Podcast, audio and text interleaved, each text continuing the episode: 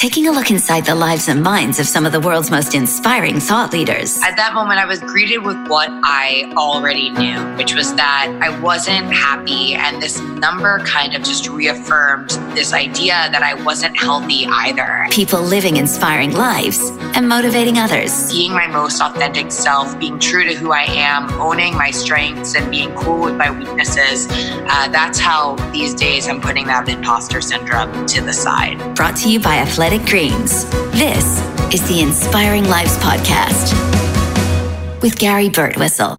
I'm Gary Birtwistle, and welcome to the Inspiring Lives podcast, the show that looks inside the minds of some of the world's foremost thought leaders to discover their recipe for success. If you've been following our series, you'll know that we've already had a stellar lineup of guests already on the show this season. The likes of Todd Herman, Craig Ballantyne, Ryan Holiday, Robb Wolf, and the last time on the show, we had celebrity chef and the new kid on the block, Dan Churchill. The great guests just keep coming. So, welcome to the Inspiring Lives podcast brought to you by the most complete supplement for a better you, Athletic Greens. Today, joining us is Emily Abbate. Emily is a five time marathoner, a triathlete, a certified personal trainer, a run coach, and a spin coach. Emily Abbate can say without hesitation that her life is better because she pledged to be her best self. Why? Well, there was a time when Emily weighed in at more than 200 pounds in her freshman year of college. And then she transformed her life through learning to love fitness and ultimately go on to lose more than 70 pounds. Today, her goal is to help others realize their own personal wellness potential through exercise and functional training. Emily's writing has appeared in publications including Health, Runner's World, The Wall Street Journal, Men's Journal, and GQ. We have Emily here today. Emily, welcome to the Inspiring Lives podcast. Thank you. Now, you have a very impressive resume, and we'll talk about the work you do today and your journey. I just want to take you right back to the start. When you were a kid growing up, what were you what was the dream for you? What were the dreams you had for what you would do with your career? Yeah, I mean, it's funny, you know, when you're little, you have all these big, grandiose ideas about what you could be when you grow up. You know, the classic examples of, I want to be an astronaut or an all star track athlete or anything like that. And little Emily in Connecticut, you know, she, uh, she wanted to be a journalist. So she really was dreaming big. Uh, I'm happy to say that she's done pretty well on that on that goal. I'm currently a a freelance journalist living in New York City on a one bedroom apartment with a closet big enough for her Cannondale bicycle. And I, uh, I write and edit uh, for publications ranging from GQ to Shape Magazine, Self Magazine, WellAndGood.com.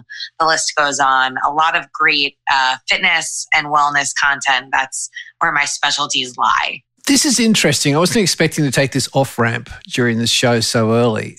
But something you just said was very interesting, Emily. You said little Emily from Connecticut. And I interviewed Suzi Quatro, the legendary rocker who's been smashing it for four decades. When I spoke to Suzi, she said there is little Suzi from Detroit, but when she walks on stage, she is Suzi Quatro. And there's a different ego on stage than it is off stage. And she even changes personas when she's writing, depending on the story she's telling. With having a little Emily from Connecticut, is there another alter ego you step into when you are racing, when you are writing? Would you say there's two alter egos that you have that make up you as a whole?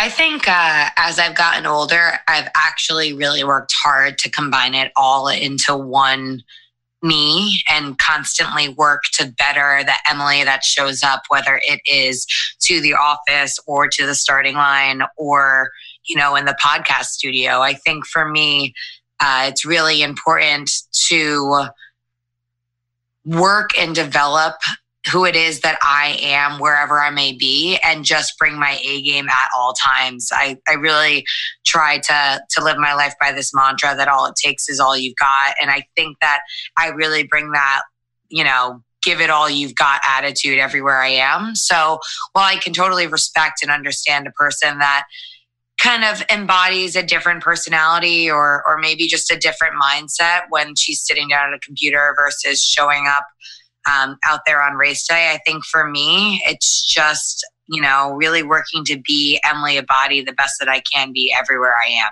And there was a time when the Emily that's showing up now was different to the Emily of the past because there was a, a period of your life where you were self-described fat and at that time, there, would, there, there must have been a moment there where everything shifted because that seems to be a different person than we have today who's racing and writing and turning up as your best self. What was the catalyst for the change, Emily? Why, where, where was that moment? Did you remember that everything changed from, yeah, I, I got to do things different? Totally. So I was a freshman in college uh, at the University of Connecticut, and I had battled with my weight steadily growing up, uh, a lot of yo yo dieting, just constantly up and down. And I was studying for a final one night in my spring semester and kind of putting off the work that I didn't want to do. And naturally, when you're procrastinating, you open yourself up to all sorts of things. And so I was sitting there, and the corner of my eye, I saw a scale under my bunk bed and walked over to it and took it out for probably the first time since I put it there on moving day. And I got on it and I saw a number over 200 pounds. And at that moment, I was greeted with what I already knew, which was that I wasn't happy. And this number kind of just reaffirmed this idea that I wasn't healthy either. And I knew in that instant that I really needed to make a change, that I needed to commit to myself, that I needed to give myself some of my own energy and believe that I was worthy of that. And so I instinctively, uh, well, not instinctively at all at the time, but uh, put on a pair of sneakers and some old uh, workout clothes and ran down the steps of my dorm and out into the darkness and proceeded to sprint for what would have been probably just 15 to 20 seconds until I fell over in the grass, just so beside myself, soaked with the dew and, and looking up at the sky and knowing that it was time to make a change. And so what would happen um, in the in the months and years that followed would be a progressive lifestyle change that was uh, a lot of life lessons, a lot of learning how to eat differently, a lot of uh, me developing a relationship with running that I had never had before. And the result of that over time was about a 70 pound weight loss that has not only changed my my health and well-being and and obviously contributed to a to a better lifestyle, but ultimately, you know, my career path. I'm now uh, a writer and editor in the fitness and wellness space exclusively almost uh, a little bit of travel in there as well as well as a certified trainer and a run coach. And these were all things that if you asked emily at you know her freshman year of college if this is what she'd be doing with her life she never would have would have guessed that sort of thing. So i'm very grateful for the as i call on my podcast the hurdle moment that that instilled in me that i was capable and worthy of more. And uh, I'm super happy and, and excited every day to, to live this life that I have here. If you could walk up to that freshman and put your arm around that freshman and look that Emily in the eye, what would you say to that freshman?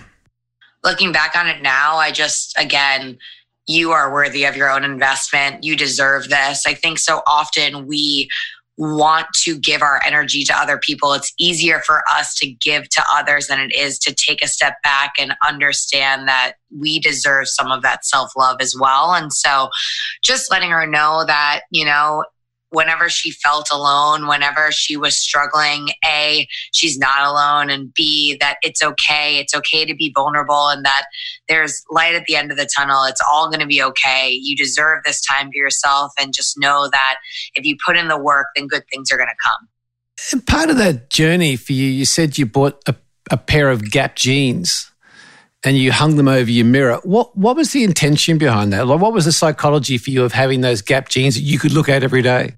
Yeah, I actually uh, was working at a summer camp uh, about halfway through my weight loss journey. And when I got there, you know, I didn't have access to the classic big box gyms with treadmills and ellipticals and all the other things that I had been doing that thus far in, in that journey. And so I decided to commit to running every day, even though at the time I really, really didn't like it. Um, and so uh, I was driving up to the summer camp that year and I stopped at these outlet shops that we had nearby and walked into the Gap and saw a pair of jeans that I really liked. But in the at the time, they did not have the size that I needed but they did have a size that was about, I think, about three less than I was when the summer started. And I said, you know what? I'm going to buy these jeans. I, they weren't a crazy investment, but they were an investment nonetheless. And so I hung them up on my mirror. And every day when I was thinking, like, oh, do I want to run today? Do I want to make these decisions? Am I, I, do, I feel like I have decision fatigue, whatever the case may be. I would see those jeans hanging on the mirror and I would just remember that that I was worthy of these efforts, that there there was more that I wanted for myself and that if I worked hard and I really went for it, that, you know, like they were symbolic of the ultimate payoff. Of course, fitting into them would have been was great, but it was more that they were kind of significant of, of what more was to come for me. That's a good story. It's a really good story. Thanks, man. So you're Let's talk about running for a second. You are getting ready for the Chicago Marathon as we speak today. You've already done a, a, big number of marathons in anybody's book, but you've said you have a complicated relationship with running, which I found quite curious. Describe describe that complicated relationship. I think a lot of runners have this complicated relationship in that, uh, you know, there are going to be good days and bad days, right? And I know without a doubt that running makes me feel like a better version of myself. Running is how I give back to myself, it's how I de stress. It makes me feel when I do it almost first thing every single day that I'm taking the time to just invest in myself. But still, there are always going to be those off days. There are always going to be the runs that challenge you, that make you want to give up, whether that's within two minutes of starting yourself or whether that's, you know, 16 into a 20 mile run. And that's why, you know, it can be an it's complicated thing because it's a, it can be a love hate thing. But I think what's important to know for me is that at the end of the day, it's always got to be about love and that sometimes you've got to instill those tough love lessons to get where you want to be. And, and, you know, I've never regretted going out there and, and getting out there and, and doing the run. I've definitely felt many a times like I wanted to quit, but the lesson in all of this is that uh, if you stick with it, if you if you stay strong, that there's there's always going to be something good on the other side of that that effort, even if it is a uh, some tough love. You know, something you said which was quite interesting, Emily, that you as a marathon runner, certified trainer, run coach, spin coach, you're a fitness writer and online, quite often, your own personal brand is identified with photos of you either in running gear, fitness gear, and you look fantastic. Yet you said that even today, you you have a hard time looking or thinking about those photos, and you had this nagging voice inside your head that keeps telling you to push harder, go farther, be better, and that that sounds like the imposter syndrome.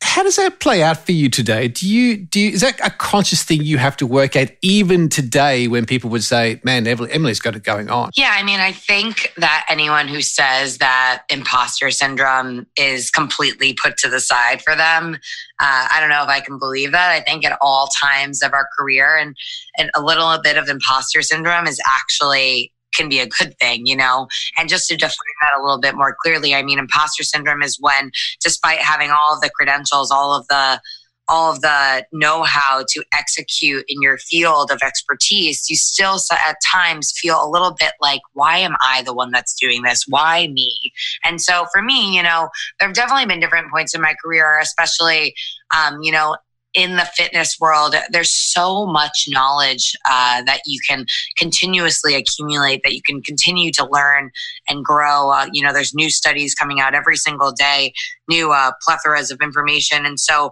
for me, it's like I try to stay up to date and I want to I try to stay up to date, but I really want to make sure at all times that I'm practicing what I preach, that I'm putting out there, whether it's in an article online or if it's just in a discussion with a friend, the best knowledge, the best information. And so, yeah, it can be easy a little bit. It can e- be easy sometimes to feel as though um, that imposter syndrome is kicking in because you just want to i just want to put my best foot forward at all times. And again i think like i said it can be a little bit of a good thing because i think it keeps me humble. I think uh, it also always keeps me wanting more. It makes me want to uh, you know keep reading keep studying keep having these conversations keep opening myself up to to new dialogues and and you know be the best version of myself that i can be so let's let's dig into that a second. You said on your own podcast show Hurdle, which is terrific by the way, and you, you.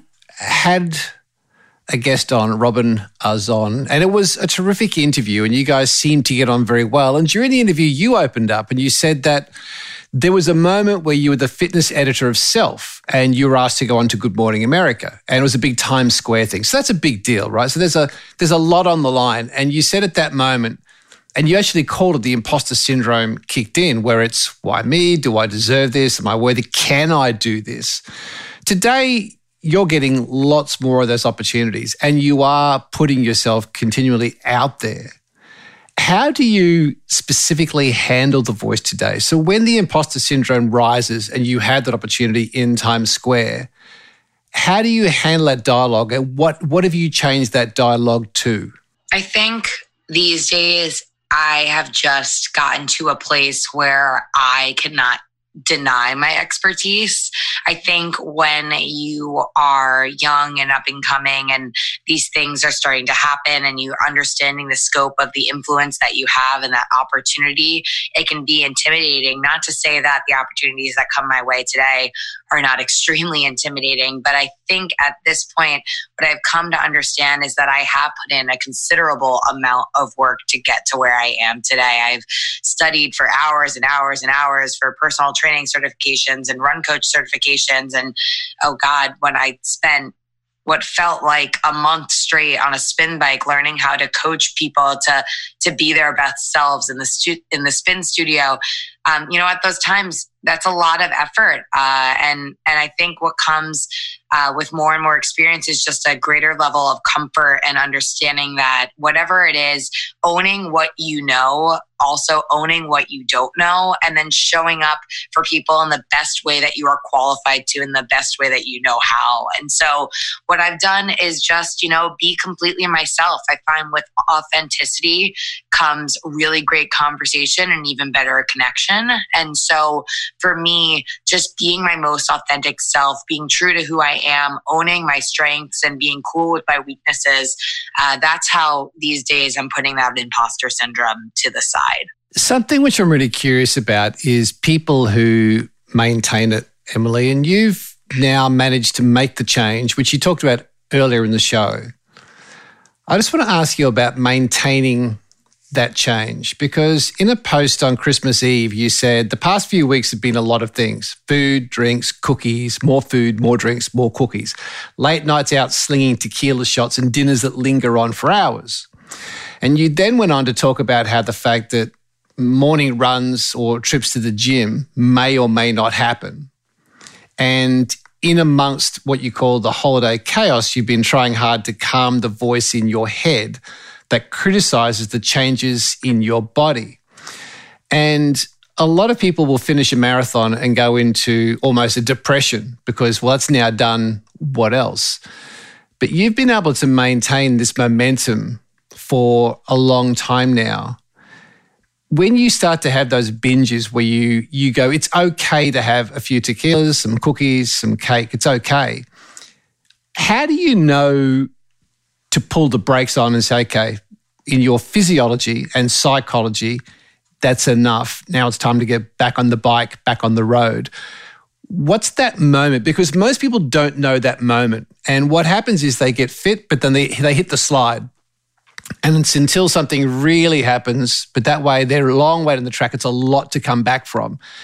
How do you know where to pull the brakes on and what process do you go through to pull on the brakes? I think that for me, it just gets to a point where I realize that the indulgences are the things that I have kind of been allowing myself. And, and what I will say first and foremost is that I've never been the kind of person to really abide by like a completely restrictive diet. But again, go back to that worth that term lifestyle. Uh, for me, it's always been how to integrate the things that make me happy. And coming from a big Italian family, a lot of that has to do with food. Uh, so integrating the things that make me happy, whether that's you know that big Italian Christmas Eve dinner situation or what have you. Uh, and and finding some balance uh, with my fitness, with my overall lifestyle, and understanding that it is a huge picture, and that one or two or three days or a week vacation isn't going to undo all the progress that has happened for me since give or take, you know, 2007. And so, what um, I do when I get to this point where I feel as though I'm kind of going off the rails or getting out of control is I kind of think back to my why. And I have a of lists. I'm a big list maker and I have lists for everything. It's lists of things that I like about myself, lists of things I'd like to change about myself, lists of things that make me feel a certain way, a list of why I love to run, a list of what I feel like, uh, you know, when I'm at my healthiest self. And I'll go back to these lists, especially the one about why I like to run and, and why I'm happy about uh, the progress that I've made. And I'll read that and I'll remember my why. And I think that's so important, especially when we feel like we get sucked into the vacuum, is just coming back to the reasons of why we were doing these things in the first place. Uh, for me, I get to a point where I look at this list and I remember how good it feels when I just feel like my best self. And so, no matter how much fun all of these nights out and, you know, the whatever it may be, I remember that it is possible to indulge in these things, but maybe not to the extent that I had been. And then just getting back to it. And I think that's the most important thing that I can tell anyone who's struggling is just that a little step forward is still a step in the right direction. And so whether that is maybe all right, well, I still have all of these holiday parties to go to, but today I'm going to make sure that I don't skip out on my morning run. Or maybe at tomorrow night's cocktail thing, I will have two drinks instead of the mindless eight that I've been doing for the past six weeks. So it's just finding the joy in those small victories and remembering your why and taking those steps forward to uh, to really get back on the right track. What's the what's the most profound question that you yourself are looking to answer before you finish your time on the planet? What's the big question that you'd like to find an answer to? Great cue. Um, I think I'm constantly trying to define again the things that make me happy. And for a long time, uh, I was placing a lot of my happiness in the hands of others. And I think obviously relationships are golden, but at the end of the day, happiness is how you feel about yourself when you are by yourself. And so for me to continually define what happiness is and figure out how to live my life in a way that truly makes me smile every single day, that is my goal. That is what I want to do. And that is, you know, the mission that I'm on. If we can just take it off right there Another guest on your show, Gunnar Peterson, who's kind of a celebrity trainer to the stars, I guess you describe him, said to you that it's important to know your worth. Have you gained the belief in yourself, Emily, to know and charge for your worth? Yeah, I think uh, it's been really interesting on the entrepreneurial side, uh, being my own boss and also being my own biggest advocate, that Gunnar said also to me that there are going to be times that you should never do anything for free, but that doesn't necessarily mean don't do something if there's no dollar signs attached to mm. it. So it's really mm. thinking about what you can get out of your life, what you can get out of your partnerships, out of your relationships. Uh, you know, it's going to always be a give and take sort of thing. But for me, uh, I am constantly trying to see bigger picture and think about, okay, how can I benefit? Whether that is a situation that might be deemed as a success or a failure. And that's another, you know, really important point is that um, even the bad stuff that happens in our life happens to, to teach us something and we have the opportunity and you have to choose to accept it and pro- and, and, move forward with it, we have that opportunity to learn from these failures. And so for me, uh, as an entrepreneur, constantly just working hard to find those relationships find the the right circumstances that make me feel truly valued and and know that it's a two-way street. Uh, understanding that i only really want to partner and work with brands and experts and and individuals that i feel like build me up um, and that i feel like i can do that for them as well. And it's it's one of my favorite sayings is um, make sure to to interact with people that are faucets and not drains. And if someone's a drain and you can't seem to shake that relationship ask yourself what it is that you feel like you're getting from that relationship. And is there a way to get that in a way is there and is there a way to get that somewhere that won't leave you with this feeling of just such emptiness? It's it's a curious thing isn't it? Because the word emptiness could apply in lots of different ways because you you live alone work from WeWork because you are a, a digital nomad so you can work from anywhere which is quite an insular activity marathon training, long runs, the road work you've got to do is very insular, and that can be a very lonely pursuit. When you're writing, you're inside your own mind, writing as a creator, that can be a lonely pursuit.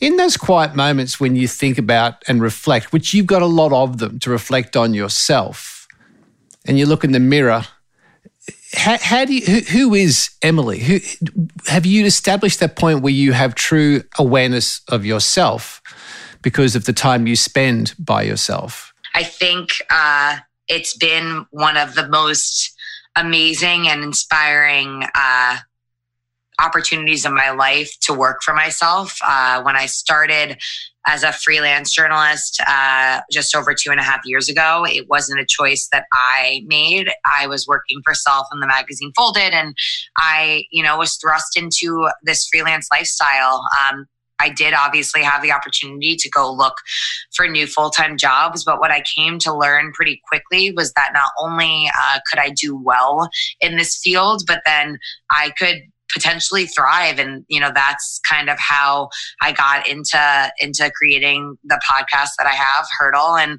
and and so much more. And so for me all this time alone has really truly enabled me to figure out again the things that make me happy and ask myself a lot of the important questions that I think so many may be afraid to get into because they don't have to spend this much time alone. They they choose not to put in this self work, um, and so you know, kind of always bring it back to uh, this concept of, you know, finding a partner. For me, um, I'm single, I'm in my 30s and living in New York. And so often we'll, we'll hear people say that, like, this person is my other half. But I feel confident knowing that I, I, I 100% know who I am now. I know how to show up for me. And only now do I feel like I'm ready to show up for somebody else. And I think that um, I'm lucky, uh, and and there are definitely times where you know, again, to your point of of running and training and working and living all by myself. It can certainly be lonely, but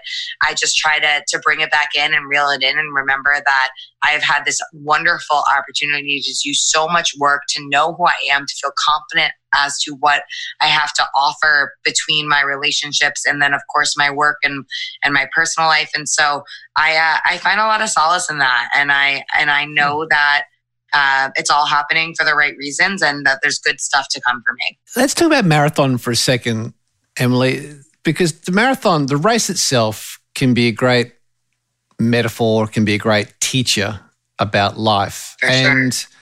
I interviewed Deena Kastor, who I think won Chicago, uh, maybe even won New York, who was certainly got a bronze medal in the Olympics in marathon, one of the great female marathon runners. And Dina said that when it got dark on the marathon course, so say it's at 32 or 35K mark, where many people would say that's where the race starts, and it gets dark and all these things start going through our mind. Deena said she would always critique herself and go, Is this thought serving me? Is there a better thought that would serve me better?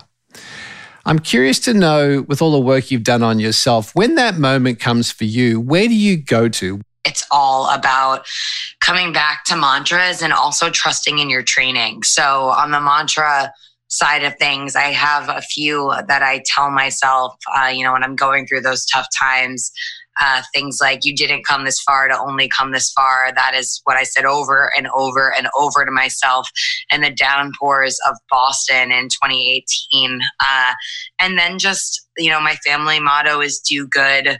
Uh, there's so much research talking about the benefit of talking to yourself in the third person. Uh, so doing a lot of that and just, but again, going back to the idea of trusting your training. Uh, marathon training is a lot. Uh, it's a big opportunity cost. You sacrifice a lot of things, whether that is time with friends or sleep or you know so many other things just to home in on this ultimate goal. And if you place all of your successes of your marathon training on that one day then i think you're missing the bigger picture of the opportunity we have to take the entire journey and learn from it every single moment of those you know 14 16 18 weeks that you're putting into that 26.2 mile day. And so for me when it feels hard and when it is hard and when you're tired and you want to give up. I remember again the girl in that dorm room. I remember again that I have put in so much work and that all of that opportunity cost wasn't just for me to get there on that day and say, man, this is hard. I'm out. It's a bigger life lesson. You know, we say it all the time is that, you know, marathoning is so applicable to everything that we're doing. It teaches us that it's a journey well lived and and that there's so much opportunity for us that we are literally capable of anything that we put our mind to. And so for me when the times get tough it's just remembering my why and pushing forward and just taking it one step at a time until you get to that to that finish line tape it's curious when you think about the marathon emily how has your training changed over the years? So being a certified trainer and a run coach and you've now done a number of marathons training for another one coming up. H- how are you approaching your training differently, or are you? Yeah, for sure. I mean, I think. Uh, for any new runner, my biggest piece of advice when they run their first marathon is just to run it. Uh, I definitely didn't go into my first marathon back in 2013 with a time goal. All I did was approach it and say, I want to cross that finish line in October. My first marathon being the Hartford Marathon. Uh, I went to to college not far from from where they have that one. Uh, and so now, you know, as time has progressed and I've realized or can come to understand more about what my body is capable of, uh, I've shifted that dialogue a little bit and definitely have thrown some time goals into the mix. And with those time goals comes a little bit different type of training. Instead of just, you know, trying to hit a certain amount of mileage, mileage every week, now I am incorporating things like interval runs and incline running and, uh, you know, tempo running and, and different just methods to the madness to help me work on my speed as well as my overall endurance. And so it's a little bit different now than it used to be, but honestly, I like this kind of training a bit more because it keeps me on my toes. It helps me avoid mundane days and, and makes me excited for different challenges throughout the week and throughout the program. What relationship have you built with pain, Emily? Um, interesting question. I am lucky that I haven't really experienced anything too uh, awful uh, in my running career so far.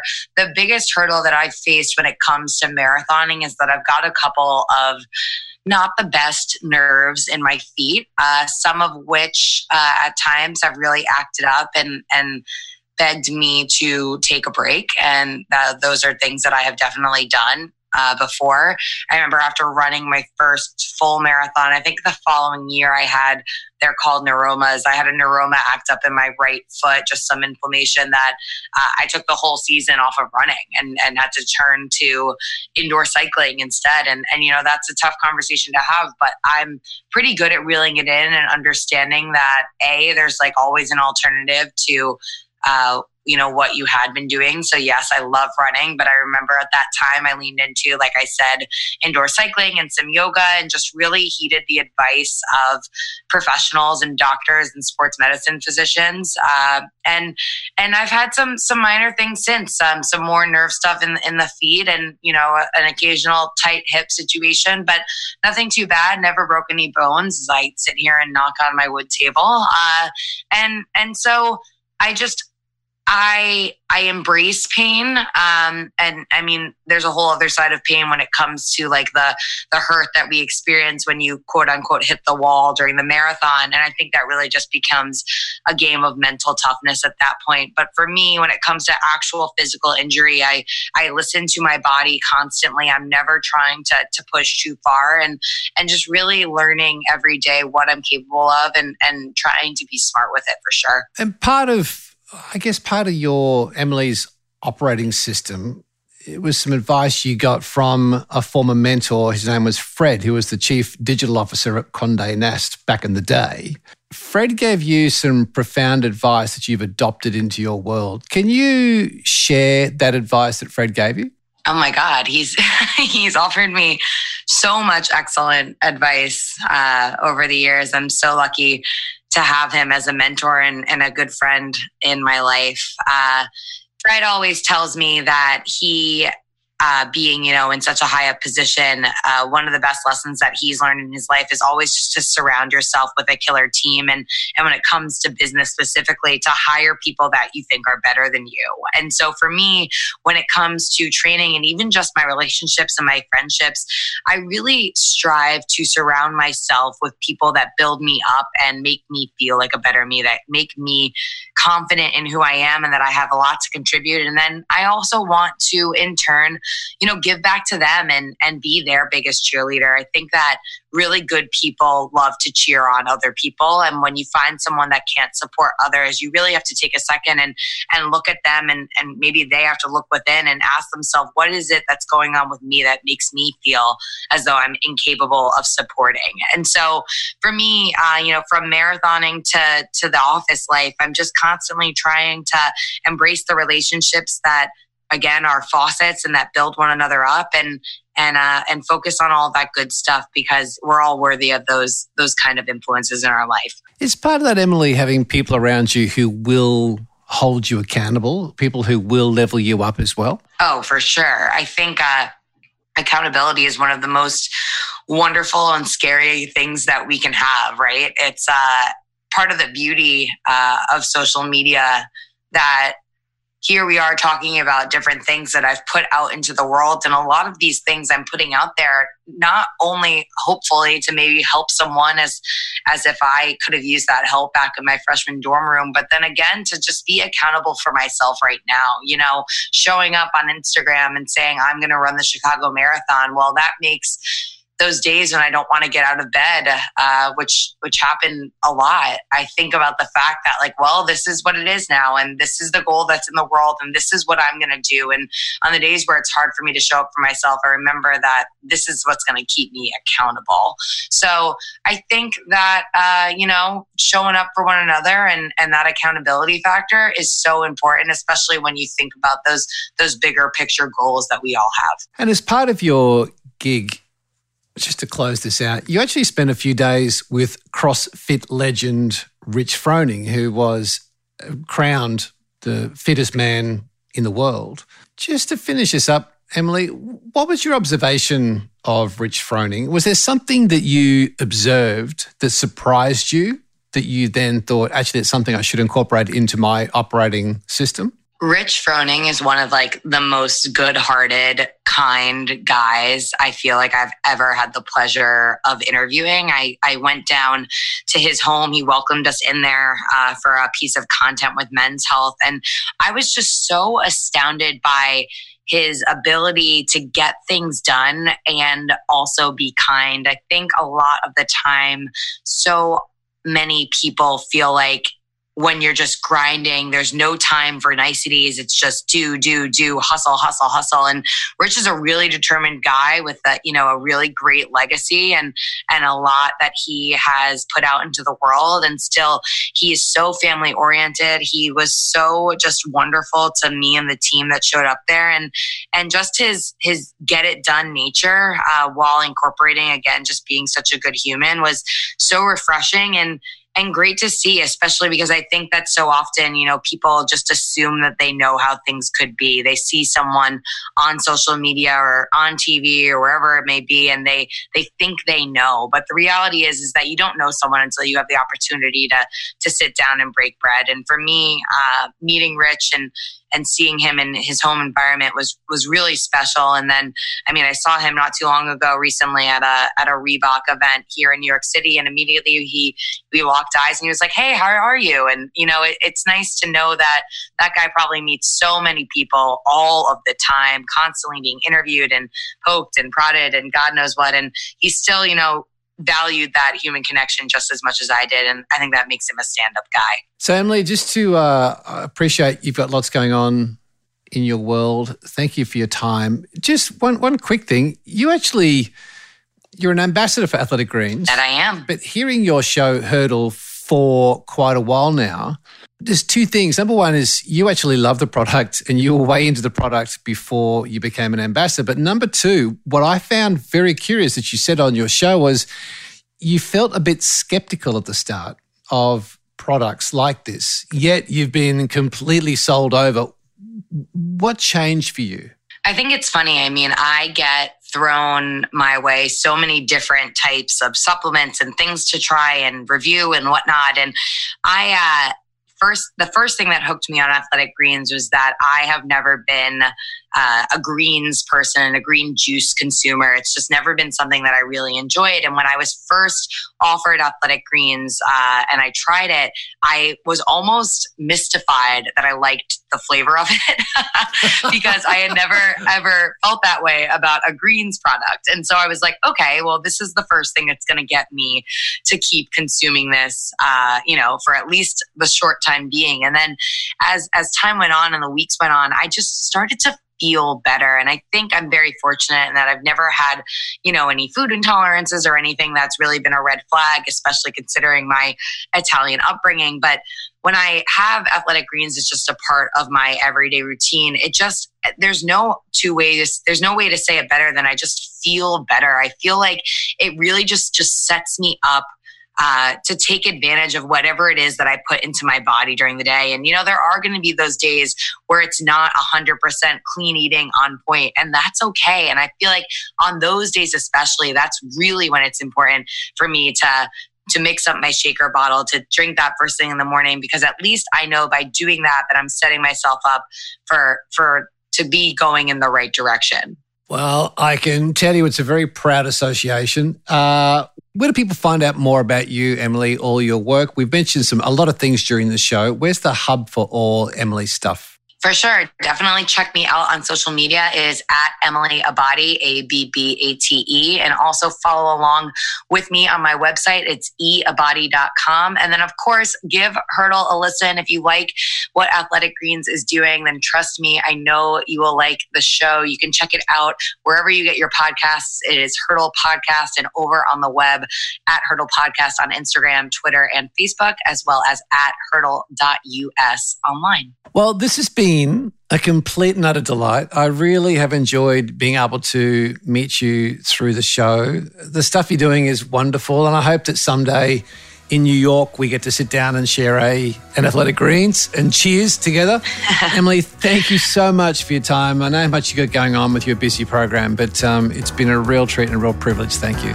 Thank you, and you know I'm always open to coming to Australia if need be. I'm there, mate.